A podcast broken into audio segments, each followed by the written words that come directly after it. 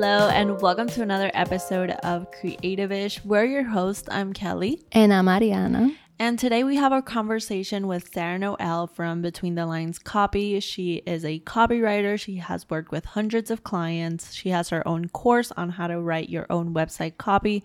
And she is an all around great resource. And definitely this episode had a lot of nuggets of wisdom. Yeah. So in this episode, we kind of just pulled back the curtain on what it's like running a freelancing business as a copywriter. So you guys will hear what it was like for Sara to get started freelancing as a copywriter, what were some struggles that she overcame, what was a huge turning point in her business, and how she achieved freedom and success in her business. So, we're talking about that, and we're also talking about some copywriting tips. So, if you guys are thinking of making your website, copywriting is a huge aspect of your website, if not the most important part, because without the copy, there is no design. So, in this episode, Sara shares her tips and her advice for writing website copy and also content creation because she is incredibly consistent across multiple channels. So she has a newsletter, she has her Instagram where she shares a lot of valuable content, she has a blog, she also has a Pinterest account. So we asked her what was her process like for content creation and writing content and all of that. So I think that this is a very insightful conversation for you guys, and we hope that you guys enjoy it.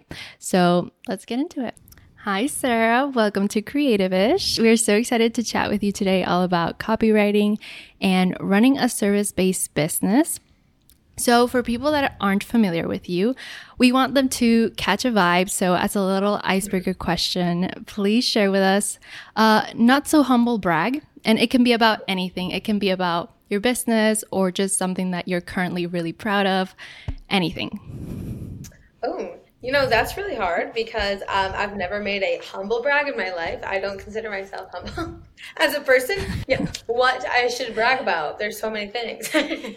so, I mean, the number one thing I feel like that people are interested in or, they say you know is impressive is that i run the service-based business. I'm a website copywriter and marketing mentor for service-based business owners like myself and i help them write their website copy their email marketing do all that stuff. But i feel like the most impressive part about it is that i taught myself everything for free online and i do it while also being a single mom. So that's my not so humble brag. That's amazing And we also know that you are specialized in website copywriting. So, yes. you know, you started being a copywriter. How did that journey start and how did you specialize in website copywriting? So the journey started about four years ago. I was moving and to a different country and I needed a remote job.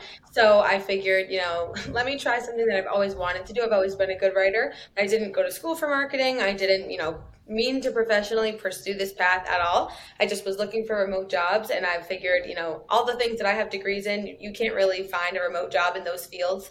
Um, so I was like, just racking my brain for the skills that I had, the things that I would actually like to do because this move was presenting an opportunity for me to, you know, make a change.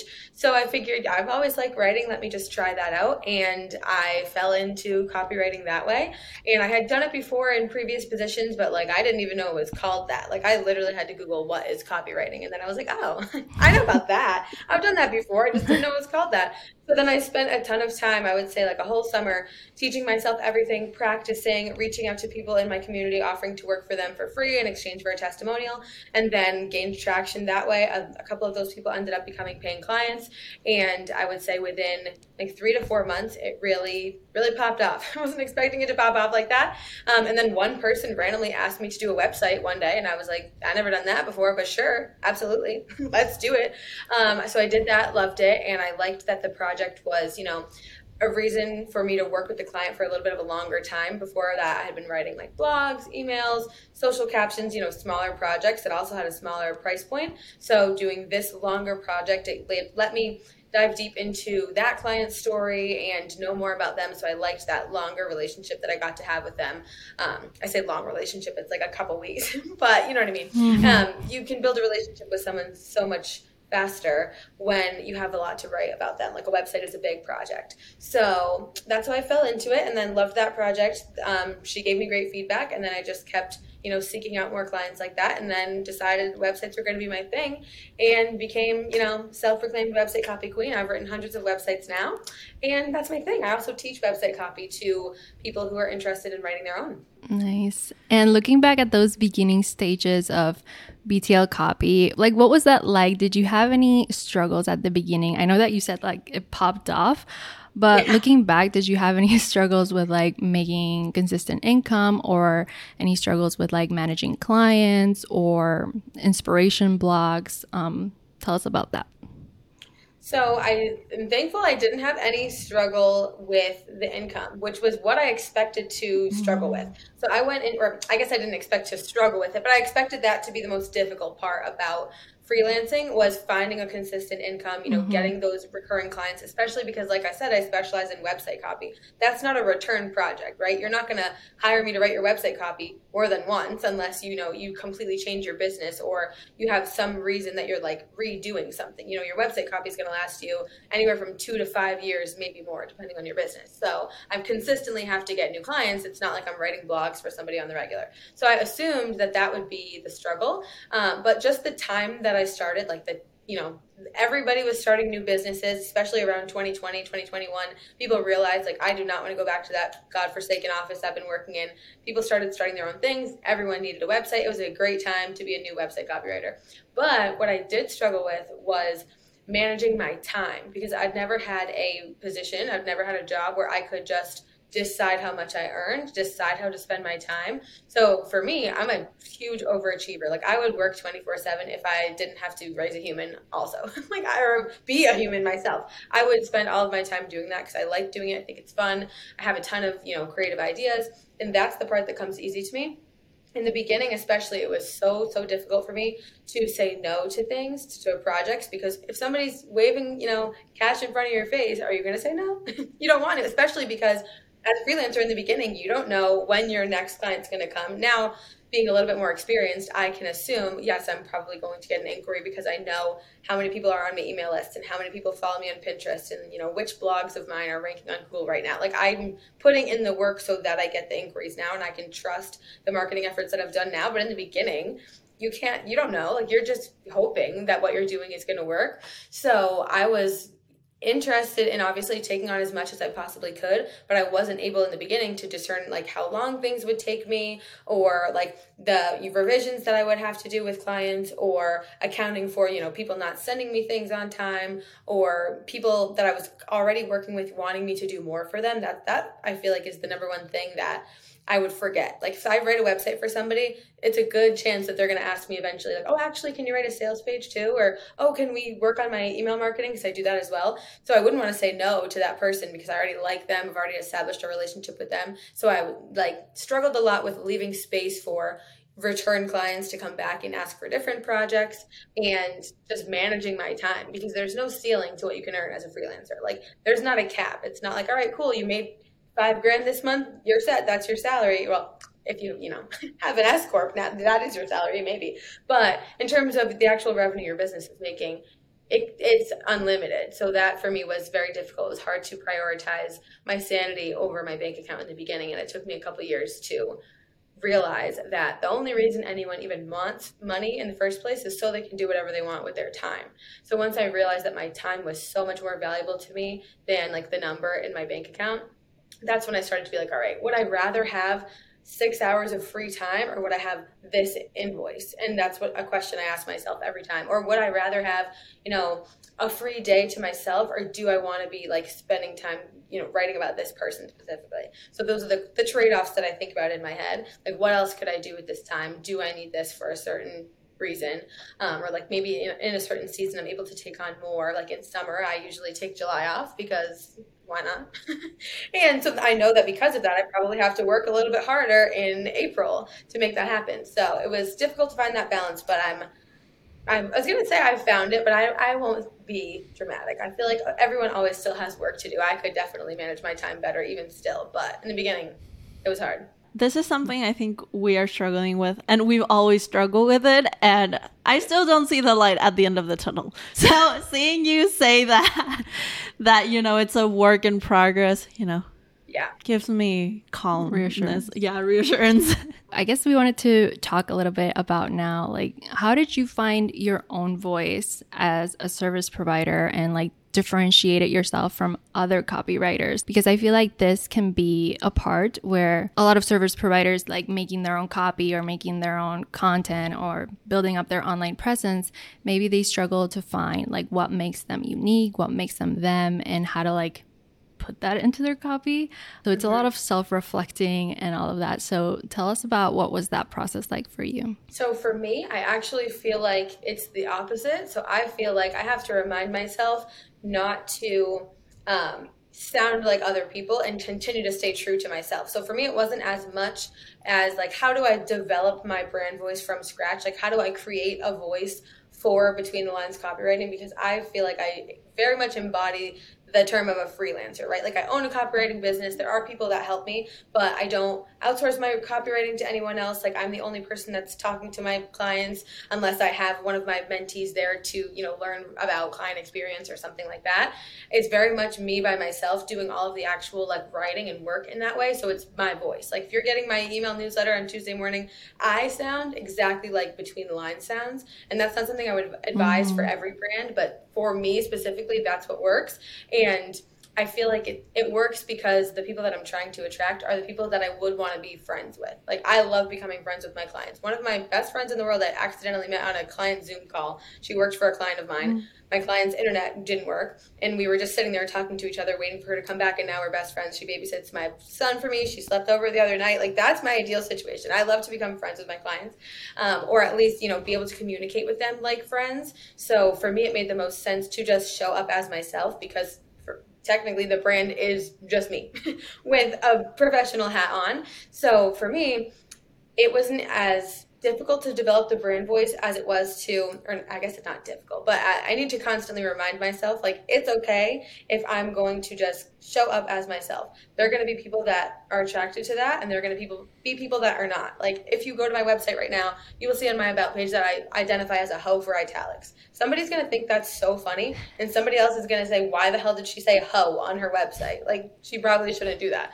So, and there are other copywriters that are like probably clutching their pearls about me saying that, and then there are other copywriters that sound just like me and they're, you know, having a reverent brand voice too.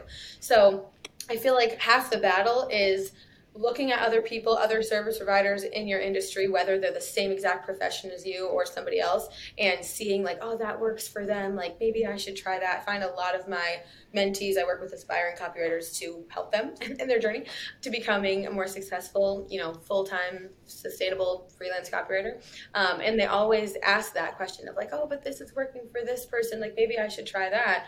But the most effective strategy is just to be yourself because it's not sustainable to try and be anybody else at all. Like if you try to emulate somebody else's brand voice or you see like, oh, this is working for that person or this person's a little bit more professional than me and you try to act like them, people are going to see right through that because it's not going to come easy to you at all to embody somebody else's voice. Um, and that's not to say you shouldn't, you know, create a brand voice for your brand. Obviously, you have to consider who you're talking to, you know, how your ideal clients speak, and the things that are going to attract the people that you want to work with to you. But for me, I knew that it was to have to be my personality. like it was just to have to be me being aggressively myself because that's the only way that I would be able to sustain the business that I wanted to grow. Like I couldn't lose my integrity in that way and it would have been like I don't even know what I would sound like if I didn't sound like just myself. And that's coming from somebody who does help clients all the time create a brand voice for their clients. But for me specifically, it's just being aggressively myself, not caring if there are people that don't like it because those are not my people. People forget that all the time. And just remembering that when I'm marketing my business, myself, whatever it is, that's really just me having a one on one conversation with the other person on the side of the screen. And I'm going to assume that person's my friend. I'm going to talk to them like they're my friend, like they're interested in what I have to say, like they respect me like a friend does, like we can have a chill, casual conversation. Because at the end of the day, I'm just a girl. They're probably also just a girl and they need some copy. And why not get it from somebody who talks like them? Like you don't have to work with this like buttoned up persona that everyone thinks maybe you have to have. So being aggressively myself, not looking at other people and, and getting discouraged because they are succeeding in a different way. There's a million paths to success and you know, this is the one that I chose. I absolutely love that. And yeah, I guess it's just really hard for some people to write their own copy as service providers. Like, I feel like some people might find it cringe and it's like, ugh, why is it so hard to show my personality? So, you know, it's a little bit hard on that front, and especially us as designers, like web, when we design websites for our clients, that is the step where they get paralyzed. And it's like, Yeah. relax, show your personality, don't worry about it. So, could you like share some tips, um, some quick tips about people that might be struggling writing their own website copy? Yes, I was hoping you were going to ask that. So the first thing that I have to say to that, I know that designers struggle with this so hard. Like I, I am of the opinion that every designer should require their clients to have the copy done, whether it's by a copywriter or them themselves, prior to starting the project, because that will make your life so much easier. I'm on my soapbox about that. I'm very much team copy before design. But anyway, to speak to the people who are struggling writing their own website copy, the first thing, especially to people who think it's cringe, I actually feel like I don't hear that a lot. Like maybe a younger audience would say that. Um, but I find that most people think that it's just straight up difficult. It's not that they're like, oh, like, I don't know, this sounds like weird. It's more like I don't know what to say. I feel like I'm bragging. I'm uncomfortable talking about myself. I'm uncomfortable with saying how great I am, like this, so they'll choose me. You know what I mean? I think the first thing that I would say is you're overthinking it. Like drastically overthinking it, especially if you're looking at, you know, a million websites on the internet. Like I was just talking about. If you look at Susie and Susie says one thing and you look over at Sally and Sally says another thing and you're like, I don't want to say either of those things. What the frick do I say? You start to overthink it, you start to get decision fatigue, and you start to become overwhelmed with it. I feel like it really helps to have a solid, like, knowledge of what has to be on every single page of your site. So that's where I would start. I would, you know, whether you're going to purchase a website copy template, I have one, or a website copy course, I have one of those too, or free website copy education, I got that for you, or anyone, look at any website copy, it doesn't have to be me.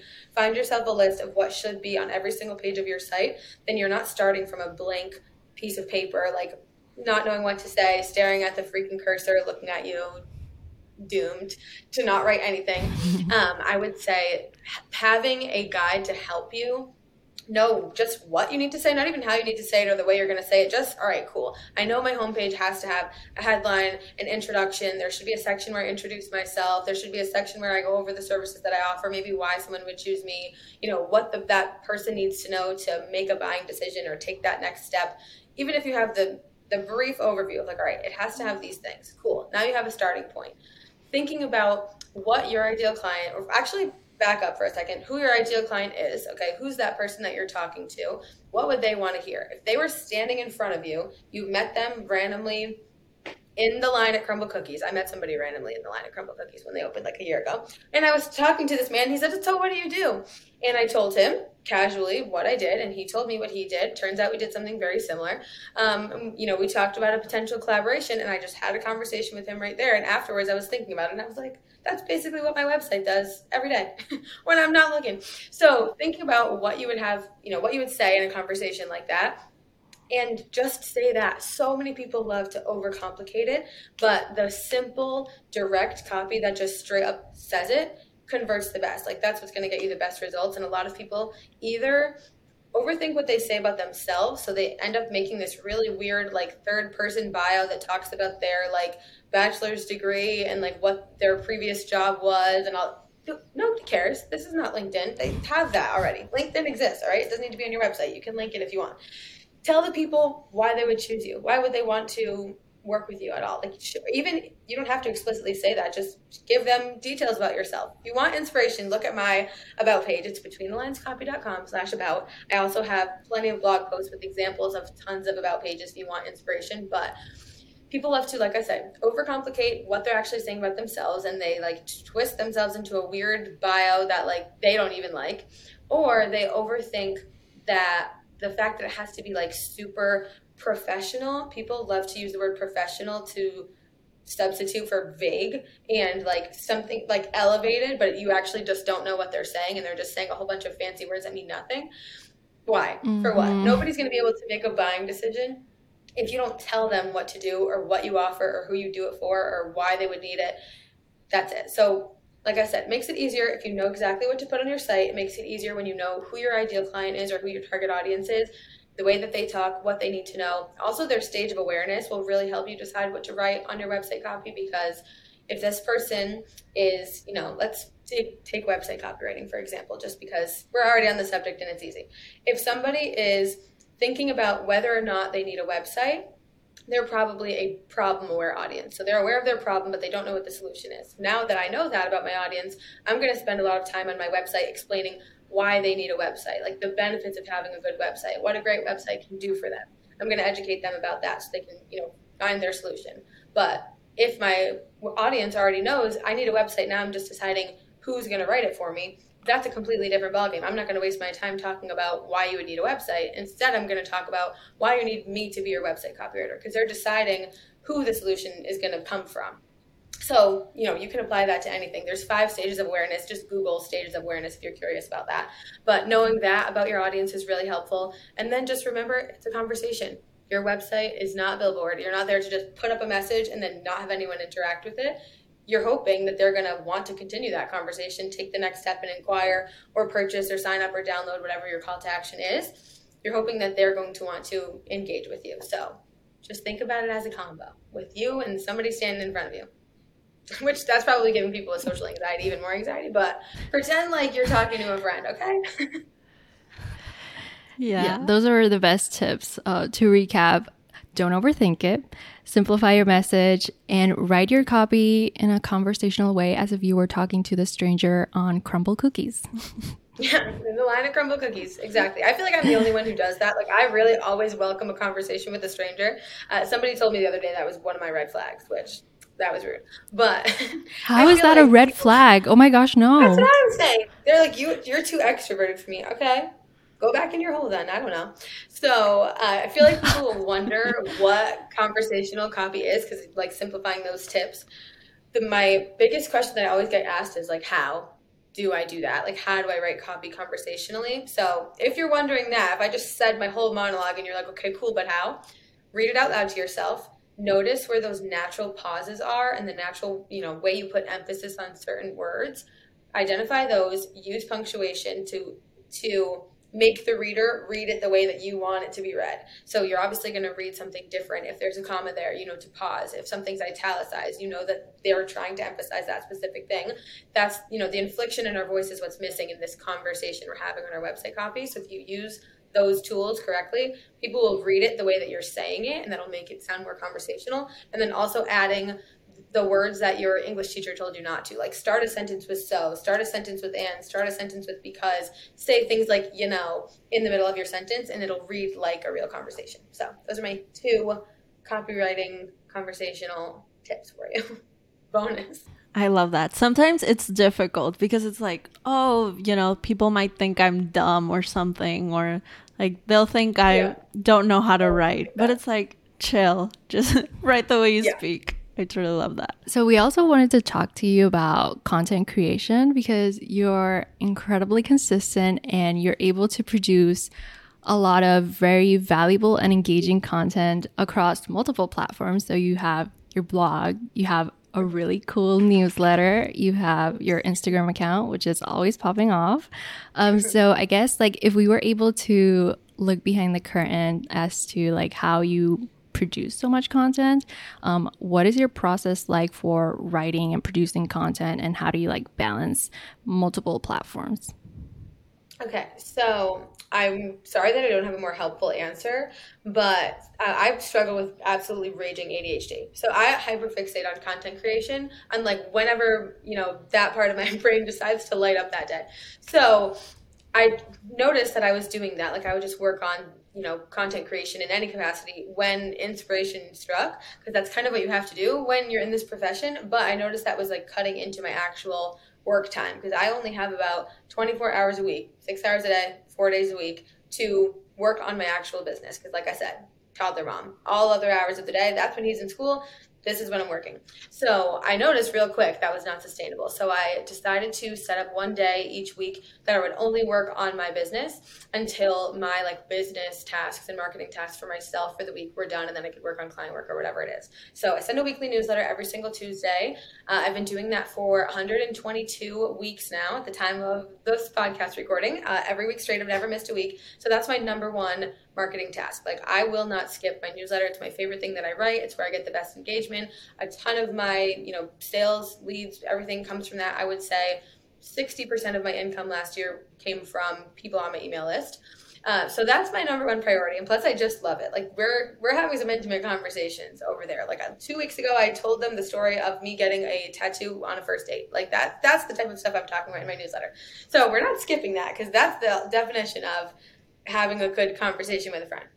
So that's my priority. Um, I usually plan those out like a month in advance, unless something wild happens to me. Um, and then I decide what I'm going to say in those newsletters based on whatever I'm trying to promote. So right now, I can you know tell stories like that because I'm not trying to like sell a specific thing. I'm currently booked until September, so I'm not. I don't have like a very serious call to action. But you'll notice when my website copy course launches again in September, in August, best believe I'll be talking about website copy. best believe I'll be talking about all the things that my course, you know, has to offer. And that's the the strategy behind what I'm writing. It's pretty simple. But beyond that, because that's my number one priority, everything else is secondary to me. However, I will say that's because I spent a lot of time in the beginning of my business, like the first two years of business, writing a, a high volume of content. So I think I have maybe 150 blog posts if I had to guess. A lot of those were written, you know, two years ago, and then I continue to update them. Like you'll notice if you go on my blog, you'll probably see some that say like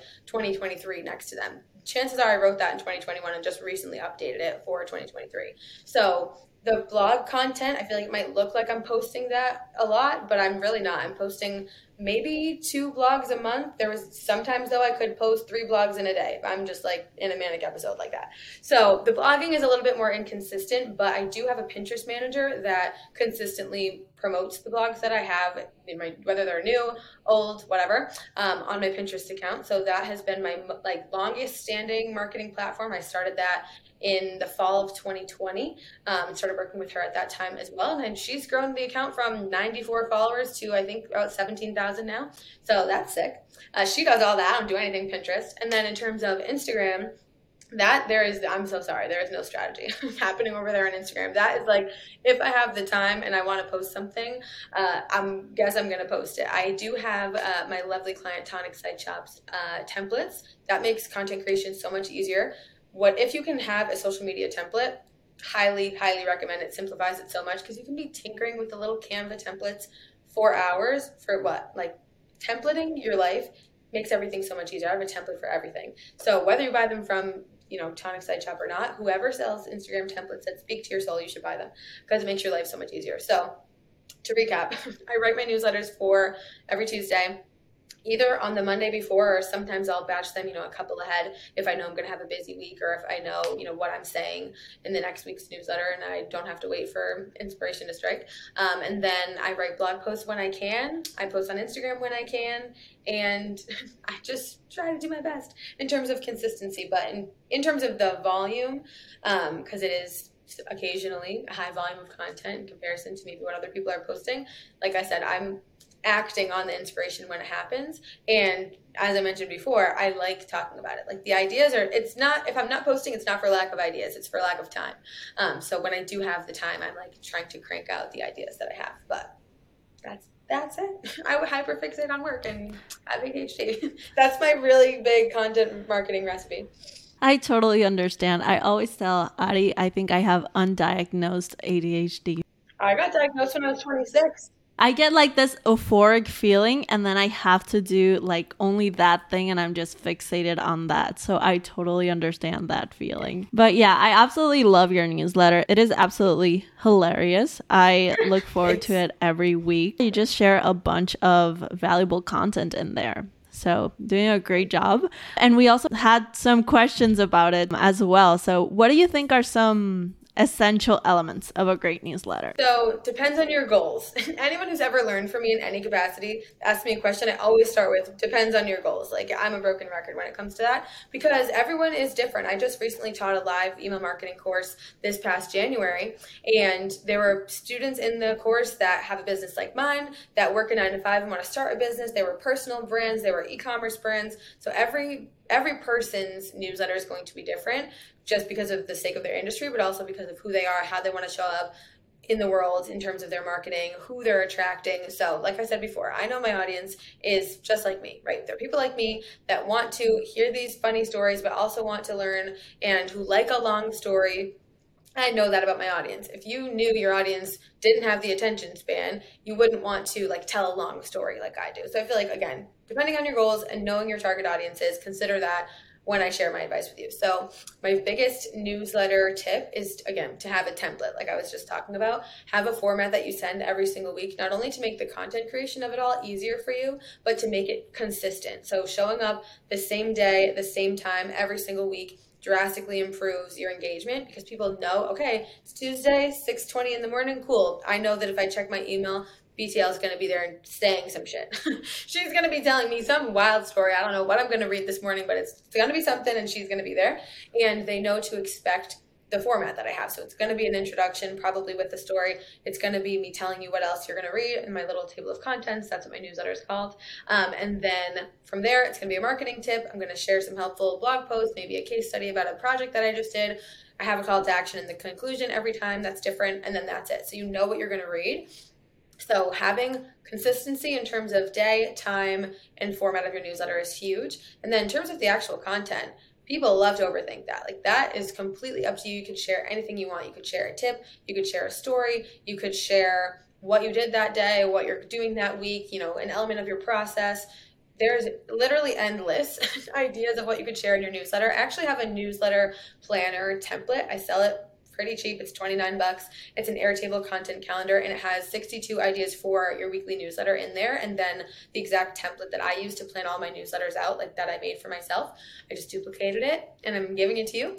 Um, and so that's your entire, you know, year's worth and more of newsletter ideas if that's something you're struggling with and the planning of it all is what's holding you back so i'm sure these lovely gals would link it in the show notes for you if you're interested oh we yeah. will but yeah that's my best tips just consistency matters way more than like the actual rundown of the newsletter. I don't want to say that the content doesn't matter because obviously it does, but consistency matters almost just as much. So people know to expect you, they'll become loyal readers. I also think it's very important if you're listening to this and you're, you know, excited. I'm telling you 60% of my income came from my email list and you're like, "Oh my god, I should probably freaking get on that." Um, it's important to note that engagement in email is not like engagement on social. On social, you post something, instantly you're getting likes, you're getting comments, you're getting DMs, you're getting shares, you're getting responses, you're getting instant gratification. And email, maybe nobody's going to respond to your newsletter. You can go in your analytics and see who opened it, who clicked on stuff. You don't know if somebody's going to respond. You never know what the reason they're going to respond is. You're think about reading an email newsletter yourself. Do you respond every single time you like an email newsletter? You're not going to be like, "Love this one." I mean, you could. Speaking as a newsletter creator, that would be nice if you did. Uh, but you know, I have thousands of people on my email list, and I'm getting a couple of responses every Tuesday. But it's not. I don't get thousands of responses every single Tuesday. Like, hey, Sara, I like this one. But then on occasion, I will get an email from a person who's been on my list for a year. I've never heard of them in my life, and they're like, "Oh my god, this one spoke to me." I sent an email this week that got a ton of responses from people I've literally never engaged with ever saying like, oh, I really needed this today. And somebody said, this is the most relatable email I've ever read. Uh, another person said she cried. Another person said that they felt the same. I didn't know that I was going to get that response. Next week, I'm sure that somebody will respond and I won't know, you know, why that story resonates with them so much. You never know what's going to make somebody engage with you, but a lot of people get discouraged when they don't see the same type of engagement with email marketing that they do with social but it will benefit you in the long run. I had a client who was on my email list for six months, told me, she said, I signed, subscribed to your newsletter six months ago. I read every single newsletter. She literally said this. She goes, to make sure you didn't repeat your content and that you were still interesting six months later. And that's when I chose to inquire. I was like, okay, I'm glad wow. you did, but interesting. so it's a long game. So don't get discouraged. You're just getting started. We encourage all our clients to start their own newsletters because it can be such a life changing thing in your business. It's a direct mm-hmm. point with your potential clients. And mm-hmm. I liked what you said that it can have any format because I feel like some people overthink it and think that it has to be like this really long article or that it has to be valuable each week. But honestly, your newsletter can have any type of format. Like I remember Steph Taylor, she created mm-hmm. um her yeah, daily, daily business boost. I was literally and that was just one sentence, like one tip. Yeah, so I thought that that was so creative and it just simplified the whole process. It's just like find a way that you can show up weekly to those people that are interested about you. It doesn't you don't have to overthink it. Yeah, it's yeah. just to remind people that you exist. Yeah. Like, yeah, literally. Hey guys, like, I'm still here. every time I write an email, it's like hey, I'm here. just reminding them, just in case they need me. um, much, so I yeah. and also this is um, a self-serving question, but I feel like sometimes w- we do the newsletter content and then it comes to the subject line and we freeze. It's like, what do I write in the subject line? So, do you have any tips on how to create like engaging subject lines?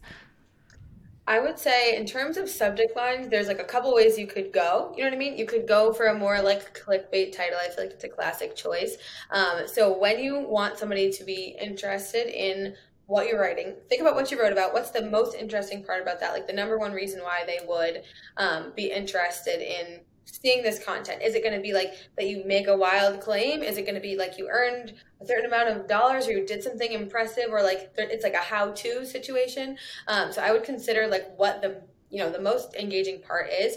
Think about that and then use that as your subject line. So for example, um, if I'm talking about I don't know, let's say I wanted to brag about, or like, not brag about that too. We'll go with brag about. I was going to take it back, but never mind. We'll go with that. If I was going to brag about, you know, a sales page project that I did, I would probably say, like, I couldn't believe she earned this much. Or like, she spent 4000 and made 200000 or something like that like i would say some a dollar amount people love a dollar amount um, or if i'm talking about a tip and I know that tip like people are really interested in learning about that specific thing from me, then I would just straight up go with that. Like how to write the best emails. Like people love my emails. If they if I'm telling you how to write emails, you're gonna click on it because you're like, okay, I want to know that.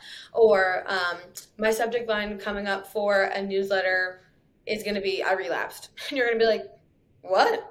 and then it's the story is going to be about how I relapsed on my target uh, target ban that I was on this year. I was 14 weeks target clean, but I just had to go in an emergency situation, y'all can read about that in my newsletter. But you know what I mean? Like you wouldn't expect what that's going to be. I feel like actually that reminds me of a big, big tip that I have about email marketing in general, subject lines and starting off your newsletters is start in the middle. So instead of saying like, back in the day when I was six years old and I made a lemonade stand, you would just say like, nobody came to my lemonade stand or like i was sitting there a single tear dripping down my face like holding a pitcher of lemonade in my hand like wondering what happened you're gonna be like, what were you doing? But you know what I mean? It's the difference between you telling someone, hey, I'm about to tell you a story, like you listening, cool, or versus just like, this is the story. You're gonna engage them either way, but the, when you're saying like, "Hey, I'm gonna tell you a story," you cool with that? With the whole like, back in the day when I was six, they know they're about to read a story, but they might not be like in the right frame of mind to hear a story in that moment. Or maybe they're just over it and they just scroll past it. But if I say something engaging or I start in the middle of the story, they're hooked and they have no choice but to move on. So think about that when you're writing your subject lines. Think about like what's what's gonna make them want to read the next line. That's what I usually go with in terms of subject lines. Mm, that's very smart. I love it. Um, and I I would also love to know what's in your inbox. Like, what are some Ooh. newsletters you're subscribed to and that you take inspiration from? That's a great question. I actually just literally today, right before this, updated my marketing newsletters to subscribe to blog posts for 2023, like I was just talking about. Um, so, my favorite newsletters besides my lovely Tuesday table of contents that I write myself. Um, I subscribe to a lot of my friends because I like to keep you know up to date with what they're up to. So I love Sarah Kleiss newsletter. Um, hers is called Act Break. Uh, one of my mentees, Alethea, she has a newsletter. Her business is called Copy with Spice. Uh, my clients, Tonic Site Shop, I love their newsletter. They have a similar like long story based emails to mine. They send them every Friday. Theirs is called the Long and Weird newsletter. Um, I love Ann Handley's newsletter. It's called Total Annarchy. Um, I liked Marketing Examples newsletter. He doesn't send it as frequently anymore, I don't think. My friend Harry. Um, that's a great marketing resource, by the way. Marketingexamples.com. He's awesome and he simplifies like copywriting tips, email marketing tips, everything like that in a way that literally anyone can understand. So you should go stalk him. If you like what you heard in this episode, you'd love following him. But who else do I follow in terms of newsletters? I've been subscribed to the Skimm for a wicked long time. I don't read it as much anymore. Uh, same with Marketing Brew. Another good one is Please Advise. But yeah, I have a blog post about all of that. Just Google marketing newsletters to subscribe to. It'll come up, and you can read it there. Perfect. We'll link it. We'll link that article. We also wanted to dive a little deeper on your business. And we were just curious if you've had a turning point in your business that has been like very significant. And yesterday we put a little question box to our audience to see like what they wanted to learn from you. And someone said that they wanted to know like how to find success as a service provider and how to feel like you're constantly chasing it.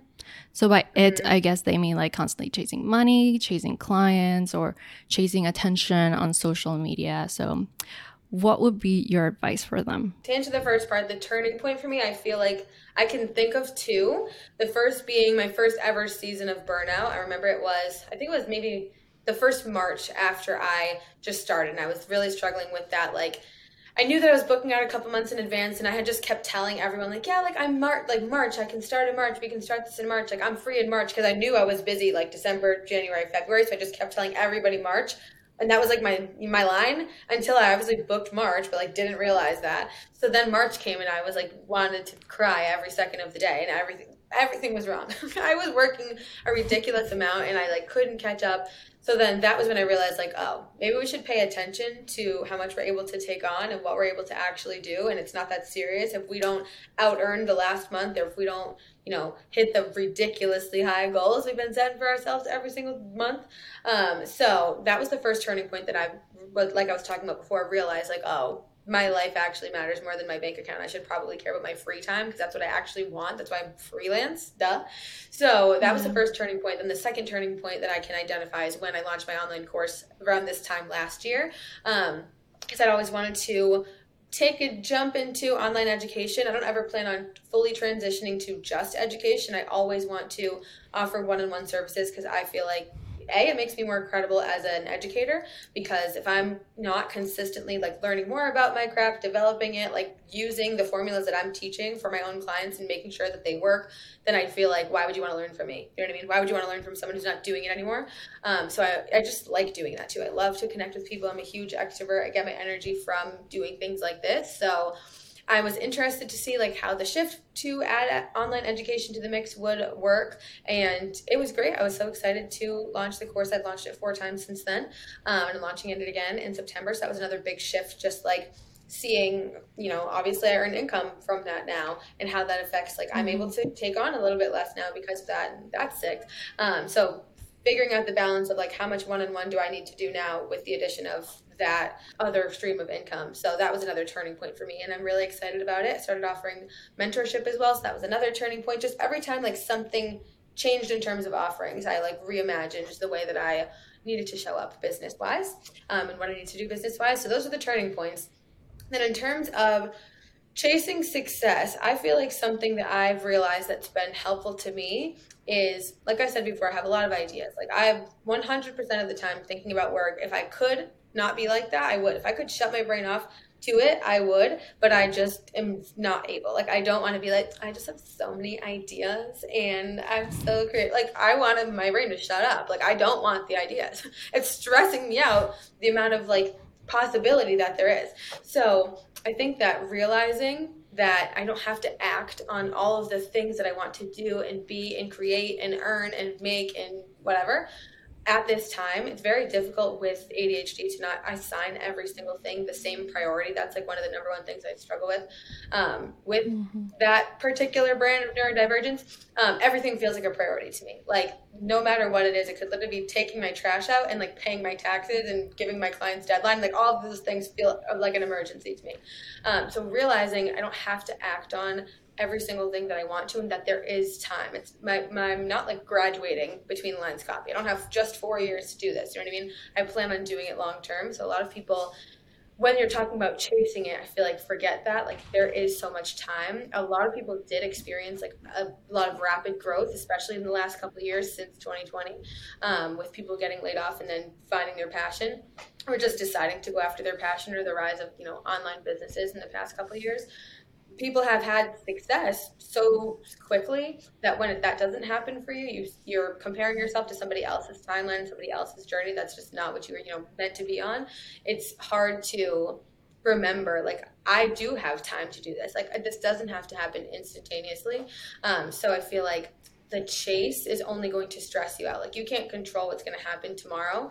You can only control what you're doing today to potentially get a better result tomorrow.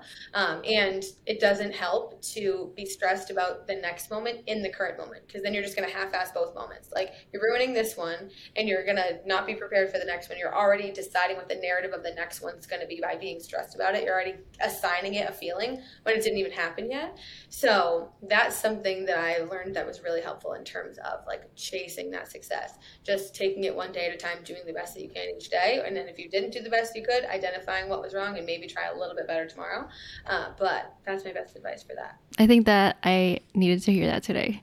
It comes at a good time because yesterday I had a little breakdown just about this, about how I feel like I a little to be. Um, I feel like I've been just spreading my energy across too many things, and everything, like you said, everything feels like it has equal priority, and that's where I go wrong. Yeah. I feel like mm-hmm. you need to like s- figure out how you want to spend your time and what your long-term goals are because it can be really easy to yeah say yes to every client that comes by every consultation call but then that kind of like takes away from the vision that you had the long-term goals that you had um, for example like you said that you launched your your program and that was like a turning point and that's something that we have been thinking about because we know that it can be just like a potential to diversify income and also have like yeah. different levels for people to work with us, but it does mm-hmm. take time to yeah. prepare your so audience. Time. And I feel like for a long time, we've been afraid of doing something like that because we feel like, oh, it'll just be crickets or nobody will care. So, but like, what would, what are your thoughts on that? Like, how did you okay. overcome so that feeling? so, in terms of being nervous about launching something new, I feel like there's so many ways I can answer this question, but First of all, with an online course launch, a lot of people love to say, like, oh, passive income, diversify your income, add another income stream. Do not ever do that until you're ready to do it, right? You're gonna that's gonna take you so much time to create this passive income stream that eventually becomes passive. It's never passive in the beginning. It took me like months to create, like actual months not, not being dramatic to create this online course. And granted mine is like very long because i don't do anything short. Um, but it takes a long time a lot of effort out of you. You have to take time away from the other things that are paying you it's a big investment in you know your brand and trusting yourself. It's a, a, big investment in trusting yourself is the two things that I would say about that. So I don't want anyone listening to this to be like, okay, cool. She has an online course. I should do that. Like, don't do that until you are comfortable educating and you're comfortable spending the time to create one. Um, and then obviously you're going to want to do everything that you can to warm up your audience, start preparing them to, you know, receive that sales content eventually. If you're launching a course about design you're going to want to start talking about design in your content. You're going to want to start talking about those specific things. For me my course is about website copy and then how to get people to your website using blogging email and seo i need to be talking about all four of those things and priming my audience and telling them why they're important why they should care that it's possible for them to diy this stuff how they're going to be able to do that giving them little tips to show them you know hey i know what i'm talking about. You can learn from me. It's easy to implement. And prove that to them. But everybody online loves to assign a certain level of success for you. Why? for what? You know what I mean? People expect this is going to be a seven figure online course launch. Like, my course is going to be a failure if I don't get at least 100 students the first time around. You cannot control that, right? You can only control the narrative that you're saying. You can't control the fact that maybe these people don't have money for this right now. Maybe it's not something they're prioritizing right now. Maybe they don't value it yet, but down the line they might you can only do the best that you can to market it. And then if for some reason it's a flop, right? For some reason it doesn't work, just ask yourself, why didn't that work? Ask your audience, why didn't you buy this? They'll tell you, it's too expensive for me right now, or I couldn't understand like what how it would help me, or I'm actually not prioritizing website copy right now. I really am focusing on email whatever it is, then you can create something based on their feedback that they actually do want, if for some reason that happened to you. Um, but also, another thing that people forget about online courses specifically is, again, like I said, it can be any amount of students that join, and that's going to be more students than you have when you didn't have an online course. You know what I mean? Like it's you're going from zero dollars to to I don't know, let's say a thousand dollars, people, whatever that's still a success. You still created that. People were interested, even if it was five people. I would still consider that a success um, because focusing on like a number, like my first course launch, I was like, I want to get a hundred people. Like I will be pissed. And my wait list is this many. Wait lists are so big. It's like my wait list is this many. Like I, I know what my email engagement is. Like I'm ready to get a hundred people in this course. Like that's that's how much we're earning. No, it was April tax season am I stupid? Why did I think that a hundred people were going to be like, yeah, I can spend a thousand dollars right now? No, uh, I had to launch it in April because your girl had a dental bill to pay. So thankfully, I was able to pay my dental bill in cash because Lord knows I was not going on a payment plan about that. That's literally why I launched it when I did. Bad time to launch a course, wouldn't recommend. Um, but people that were on my email list last April when I launched Site Series the first time didn't buy it the second launch, didn't buy it the third launch, where were they the fourth launch? Oh, they were knocking on the door because now they want site series. So it's you can continue to launch these things, and there will be t- people that are so interested. and It's just not the right time for them. Eventually, it will be. Um, but I feel like my number one tip to combat the feeling of like, is it going to be a flop? Is it not going to be successful? Is to not put any expectation on it. Just create it. Do the best that you can with creating it. Be happy with it. Be, you know, make sure that it has an amount of value that you are comfortable with and that's a good representation of you your brand the way that you educate and then whatever you get however many students you get or whatever the you know if it's not an online course however many purchases people make of this item that's a success i think. Just eliminating expectation will make you feel way less stressed about it. Again like i said before you can't be stressed about something that didn't happen yet. So yeah. be chill. That's my advice be chill. Be chill. That, that's be chill. my very famous quote I love it. I love it. Um, well, thank you for that launch advice, Sara. Now we have some last questions. So, this is a creativity podcast. So, we wanted to ask you what do you do to refill that creative tank? That's a good question. I feel like this is going to be nobody else's answer, but I call people. Like, I, I'm like tired, dead, like just not having it. Like, earlier today, I literally sat there looking at my computer, like, uh, dead for an hour, like in and out of focus, had nothing, no sense of direction. I was like, I need to FaceTime somebody. Like, I need to get the energy up. I need to call somebody. I have to talk it out or something. Um, so I definitely say calling a friend, FaceTiming someone. I feel like that wakes me up, gets me back into it. If I'm, you know, talking to somebody, an idea is going to come out of somewhere. Um, that's like the number one thing that I would say gets me back to myself, not not necessarily like creativity. I feel like with what I do, it's not so visually creative. You know what I mean? Like I'm not like making a Pinterest board for writing website copy because I'm not designing the website. Um, but I love to. I collect vintage um, ads, so I love to thrift vintage magazines. I feel like that's like where I do my like physical creative work. I love to do off-screen creative things. I'm also a big collage person. I'm like a very intense collager when I have the time. I haven't done that in forever. But if I was thinking like I want to do something creative, that's what I would do. I would look through my vintage magazines. I would either you know update the little collage journal situation, or I would you know go thrift for some new vintage magazines and look through the ads. And sometimes I get copy inspo from that too. But it's a fun. That's my like one creative hobby that I have. I would have not expected you to say that you call people. Like for me, when I'm feeling so uh, tired and uninspired, that is the last thing that I want to do. I know that's why I said but, that. I was this gonna be no one's answer but mine. but maybe I should try it. Who knows? Maybe maybe it'll yeah, be helpful. Maybe. Yeah. I absolutely love the answers about um, vintage magazines. I think I got this from you um, around the same time that you said that, I found like a box of old Architectural Digest magazines, and I absolutely went crazy and took all of the box. And I don't feel I'm not using it. um, almost right. They make really cool prints. Yeah. Yeah. they're absolutely beautiful. Like they're they're really old. Um but yeah, I don't know what to do with them. So I definitely should read them um and give them some tender love and care. Um anyways, so where can people find you, Sara? They can find me. My website, number one, it's betweenthelinescopy.com. On Instagram, it's at BTL Copy. Um, and then on Pinterest, it's also at BTL Copy. And if you're interested in any of the things we talked about, I share all of this same type of advice in my newsletter. And you can subscribe to that at betweenthelinescopy.com slash subscribe. I send a weekly newsletter every Tuesday morning, and it's a good time. Go check her out, guys. Sara has so much valuable content. I think that you'll just learn so much from just like her Instagram carousels, her newsletter. So check her out. Premium content. You won't believe it's free. People say that all the time. Yeah. We think that as well. It's like, how is she giving this for free? I don't know. I'm an oversharer. Love That's that. Good, that's good. Um, well, thank you so much, Sara, for coming on the pod.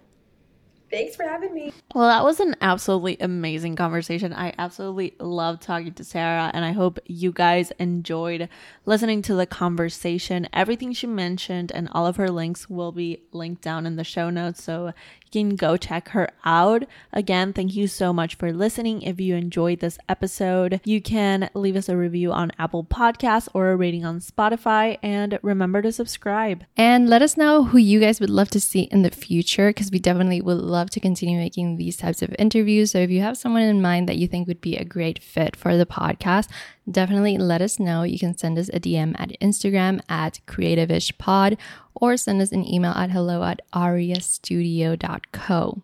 So thank you so much for listening to this conversation and we hope to see you on the next one. Bye. Bye.